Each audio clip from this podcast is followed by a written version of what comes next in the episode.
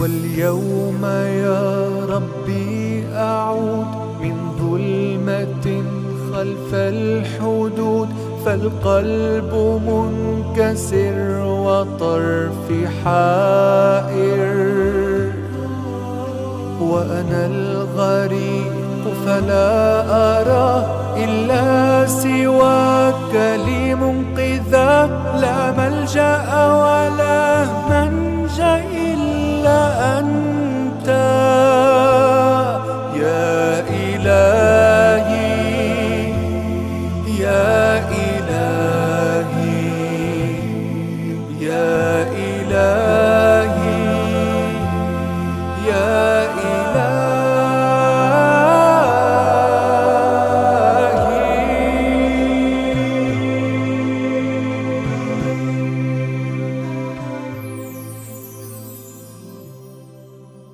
السلام عليكم.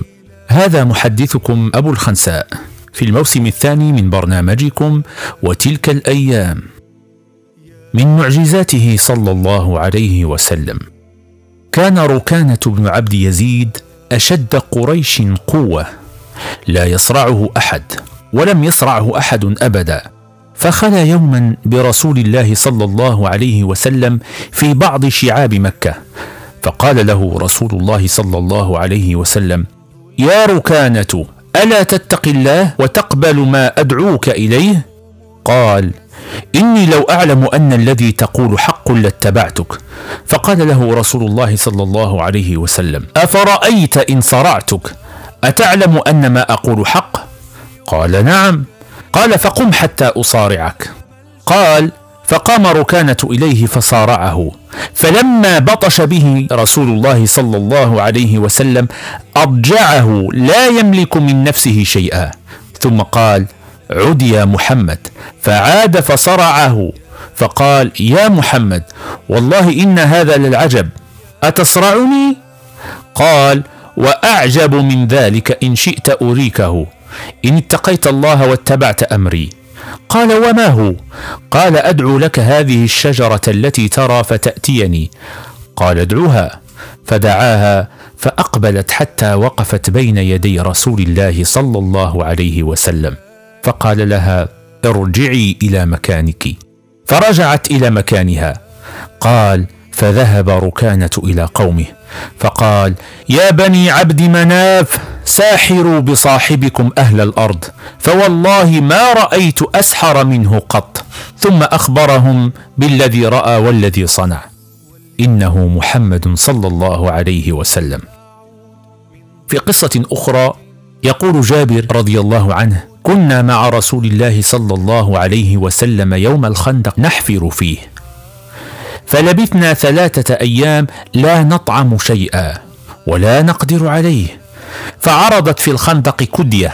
فجئت إلى رسول الله صلى الله عليه وسلم فقلت هذه كدية قد عرضت في الخندق فرششناها فرششنا عليها الماء فقام رسول الله صلى الله عليه وسلم وبطنه معصوبة بحجر فأخذ المعول أو المسحات ثم سمى ثلاثا ثم ضرب فعادت كثيبا أهيلا. فلما رأيت ذلك من رسول الله صلى الله عليه وسلم قلت يا رسول الله ائذن لي. فجئت امرأتي فقلت تكلتك أمك. إني قد رأيت من رسول الله صلى الله عليه وسلم شيئا لا صبر عليه. فما عندك؟ قالت عندي صاع من شعير وعناق. والعناق هو الأنثى من أولاد الماعز أو الغنم. قال فطحنا الشعير وذبحنا العناق وأصلحناها وجعلناها في البرمة وعجنت الشعير ثم رجعت إلى رسول الله صلى الله عليه وسلم. فلبثت ساعة ثم استأذنته الثانية فأذن لي فجئت فإذا العجين قد أمكن فأمرتها بالخبز وجعلت القدر على الاثافي ثم جئت رسول الله صلى الله عليه وسلم فساررته فقلت إن عندنا طعيما لنا فإن رأيت أن تقوم معي أنت ورجل أو رجلان معك فعلت. فقال ما هو؟ وكم هو؟ قلت صاع من شعير وعناق. قال ارجع إلى أهلك. فقل لها لا تنزع البرمة من الاثاف ولا تخرج الخبز من التنور حتى آتي. ثم قال للناس قوموا إلى بيت جابر. قال فاستحييت حياء حتى لا يعلمه إلا الله. فقلت لامرأتي ثكلتك أمك وقد جاءك رسول الله صلى الله عليه وسلم وأصحابه أجمعون. فقالت أكان رسول الله صلى الله عليه وسلم سألك عن الطعام؟ قلت نعم. قالت الله ورسوله أعلم. قد أخبرته بما كان عندك. فذهب عني بعض ما كنت أجد. قلت لقد صدقت. فجاء رسول الله صلى الله عليه وسلم فدخل. ثم قال لأصحابه لا تضاغطوا. ثم بارك على التنور وعلى البرمة. فجعلنا نأخذ من التنور الخبز ونأخذ اللحم من البرمة. فنثرد ونغرف ونقرب إليهم. وقال رسول الله صلى الله عليه وسلم ليجلس على الصحفة سبعة أو ثمانية.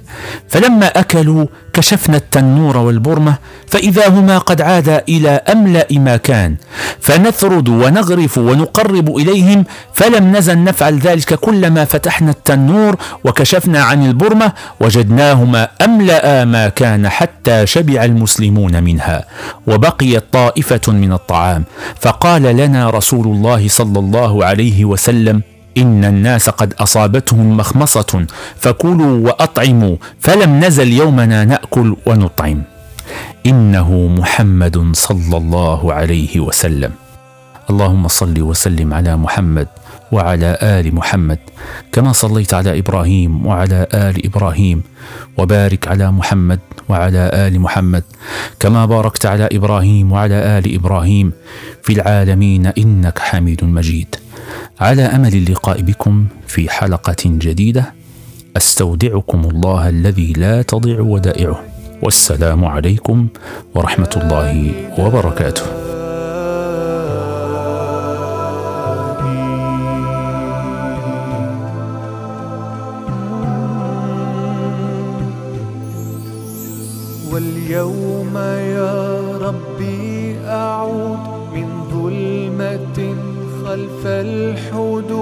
فالقلب منكسر وطرفي حائر.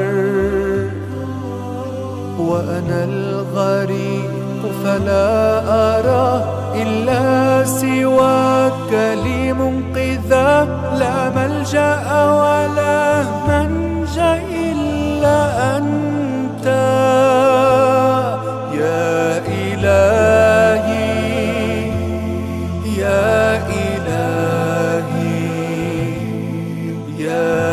love.